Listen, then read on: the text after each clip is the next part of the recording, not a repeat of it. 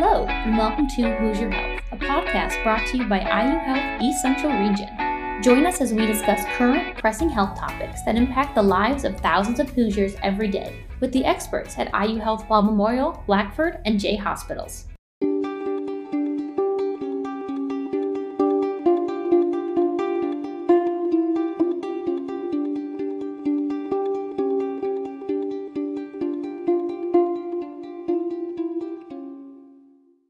Hello, this is Alexis Neal, and I serve as the cardiovascular service line leader. And I have Carrie Choate here today from the Heart and Lung Center. Welcome, Carrie. Tell us a little bit about yourself. Thanks, Alexis. Um, as as she said, my name is Carrie Choate, and I'm a nurse practitioner here in our Heart and Lung Center. Um, I've been here at Ball a little over 10 years. Um, I started here um, while I was in nursing school as a student nurse, and um, then, as an RN, worked primarily in the cardiac intensive care. And then I transitioned to the outpatient world um, in 2018 and joined the Heart and Lung Center. Wonderful, wonderful. So, we can tell you're going to be an expert, and we have some really good uh, information here to share. So, let's start with what is the IU Health Ball Heart and Lung Center, and what are the types of patients and conditions you treat there? So, the Heart and Lung Center is one of our outpatient clinics that assists with management of our heart failure and COPD populations in the East Central region. Um, we're currently staffed by two nurse practitioners, and um, we have community paramedics as well that are able to make home visits for our patients. So, and we're led by our medical directors, Dr. Gray and Dr. Colley. So, we know that heart failure and COPD can often coexist in patients and may be challenging for those patients to manage independently. So, patients with these conditions and unfortunately are very high risk for hospitalization or even being readmitted to the hospital if they've been in recently. The symptoms of heart failure and COPD can often overlap and one of the most common struggles for those patients is shortness of breath. So being short of breath can make it difficult for them to manage even their usual daily activities like bathing or getting dressed or cooking a meal. So let alone managing often complex medication regimens or dietary restrictions. So, okay. one of the main things we want to help with is teaching those patients how they can, or more about their illness and how they can best manage it. So, okay.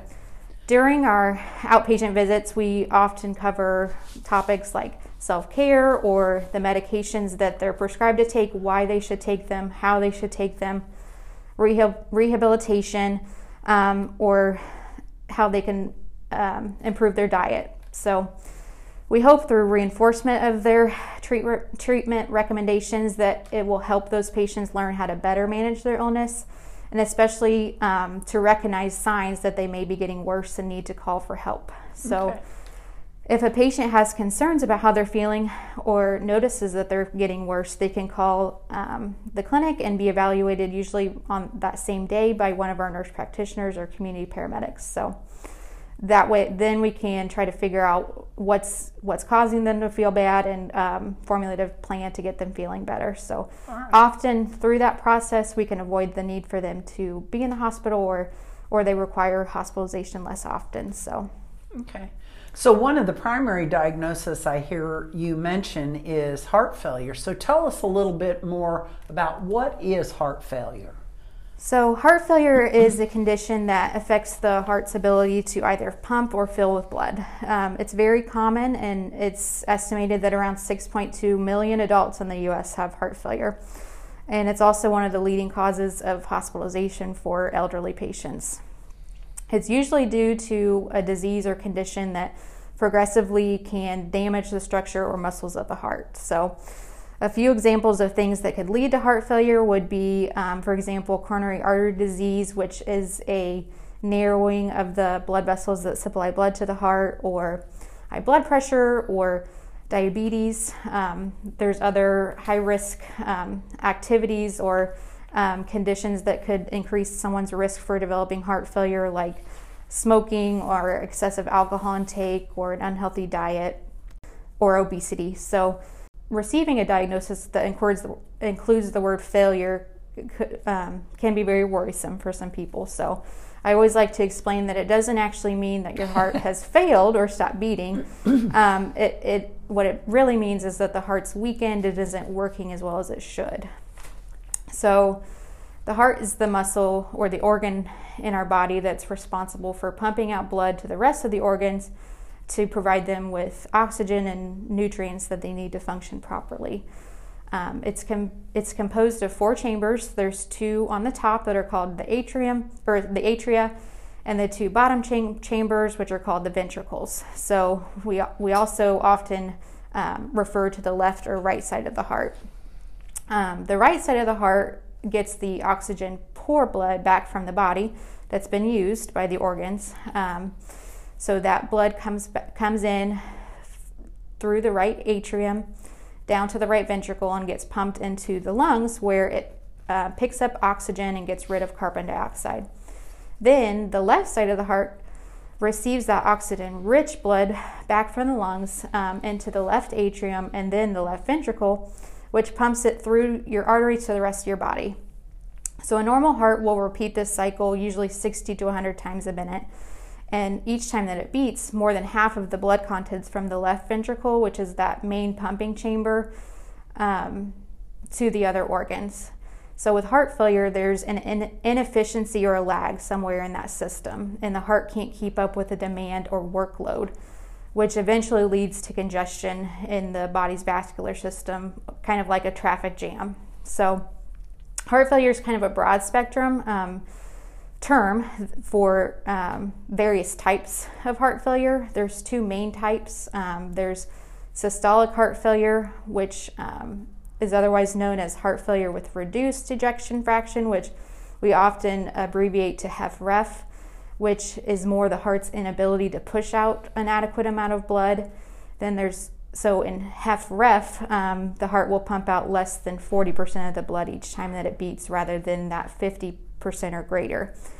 The other type of, or the other main type of heart failure is diastolic heart failure, or heart failure with preserved ejection fraction, which we often shorten to HFpEF. Um, in HFpEF, the heart has a harder time filling with an adequate amount of blood.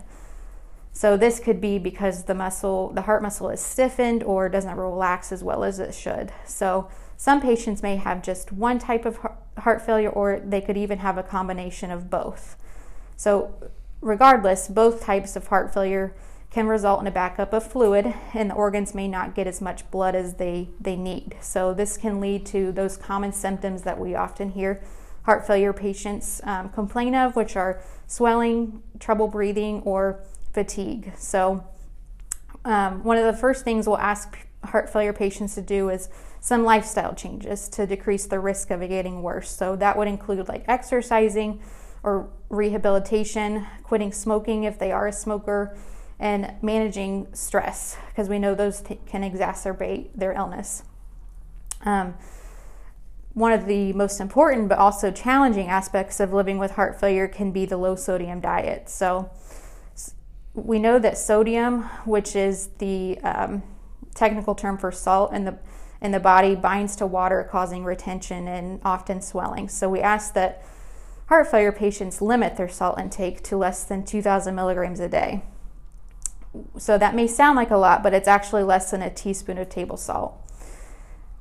So the average American diet consists usually consists of much more than that, um, which often come from prepackaged or processed foods or um, even canned items. So adhering to a low sodium diet often means preparing meals with fresh ingredients um, and avoiding some of those things. Um, we also want to teach patients to how to read a nutrition label so they know exactly how much sodium is and what they may be eating. So, medications are another aspect of treatment for heart failure. Um, usually, heart failure um, patients will be taking at least three medicines and often more um, if they have other coexisting conditions like diabetes or heart failure or sorry, high blood pressure. So those medicines help um, optimize their blood pressure, heart rates, and keep that excess water off. So one of the more common medicines we think of regarding heart failure are water pills. So those help the kidneys get rid of extra fluid through the urine and help reduce swelling. And then lastly, there's different devices that have been developed to help treat heart failure. Um, so there's certain types of pacemakers we can use, defibrillators. Um, and our clinic utilizes a device called CardioMEMS to help patients better manage their symptoms and medicines. So, Carrie, tell us a little bit more about the CardioMEMS device and what are the advantages of that? So, the CardioMEMS is a device that helps remotely monitor heart failure patients through daily pressure readings. So, it's a small sensor that's about the size of a dime and it has two thin loops at each end. And the sensor is implanted into the pulmonary artery, which is the blood vessel that moves blood from the heart to the lungs. So, the sensor after it's implanted, wire, pairs wirelessly with a unit um, that patients use to take and send daily measurements from the comfort of their own home. The system is fairly low maintenance um, because after it's implanted, there's no batteries or anything that needs to be replaced. Um, and also, after it's inserted, the patient wouldn't feel the device and it's not visible at all from outside of the body. So, the advantage of CardioMEMS is it's a more proactive way to detect and treat worsening heart failure. Studies have actually shown that this device can drastically reduce hospitalizations for heart failure patients and even lower mortality rates. So, how does it help you as the nurse practitioner treat heart failure? How does the device work? So we find that CardioMEMS has been a very effective tool in managing some of our patients in the Heart and Lung Center. Like I mentioned earlier, most of the common symptoms of worsening heart failure come from episodes of fluid overload caused by the heart's inability to keep up with the demand or a lag in the system. The majority of time with heart failure, we rely on the patients to weigh themselves every day to monitor for rapid weight gain which is one, often one of the first indicators that, that that person's heart failure is getting worse. So we teach patients the golden rule of heart failure, which is if you if you're weighing every day and you've gained more than two pounds over a 24 hour period of time, or if you've gained more than four pounds in a week, then we would want you to call us.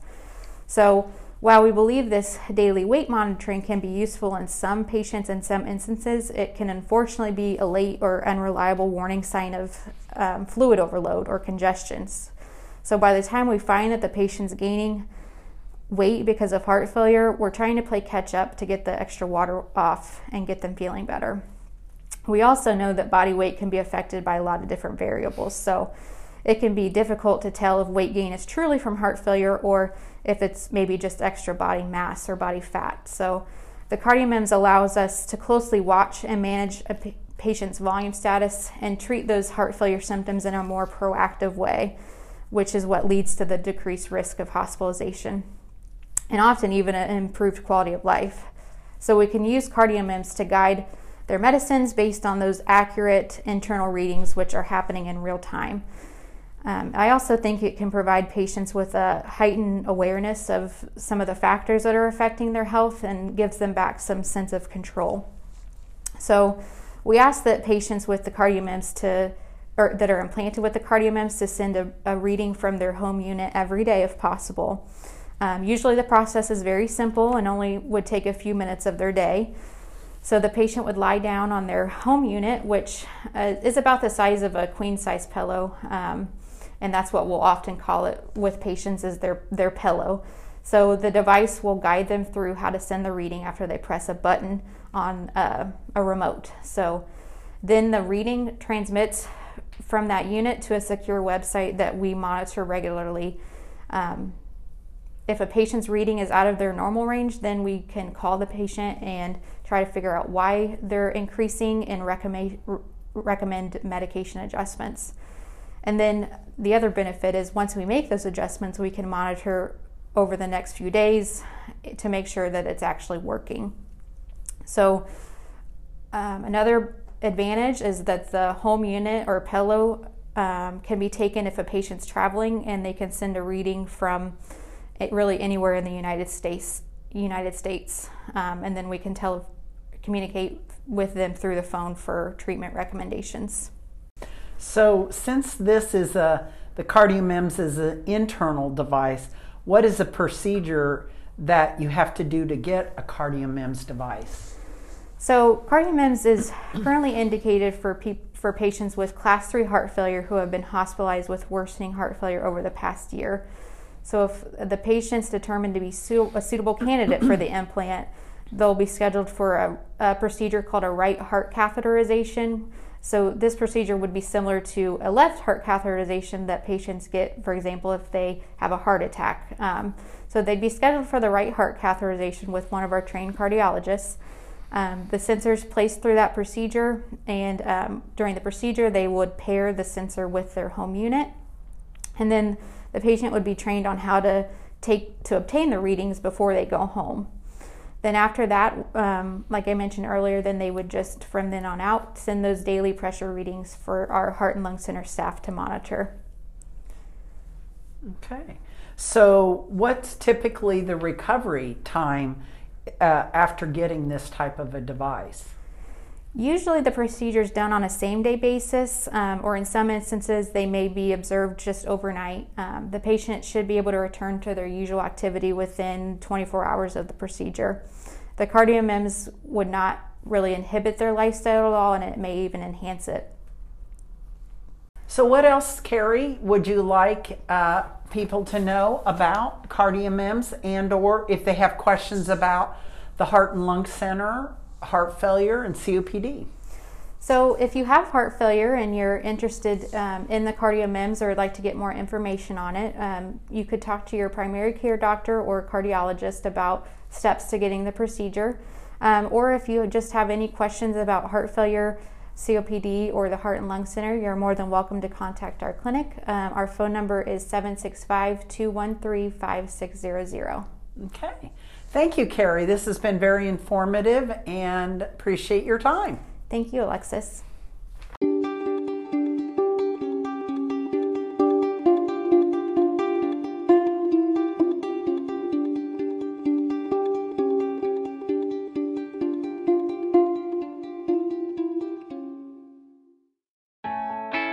Join us next time on Hoosier Health.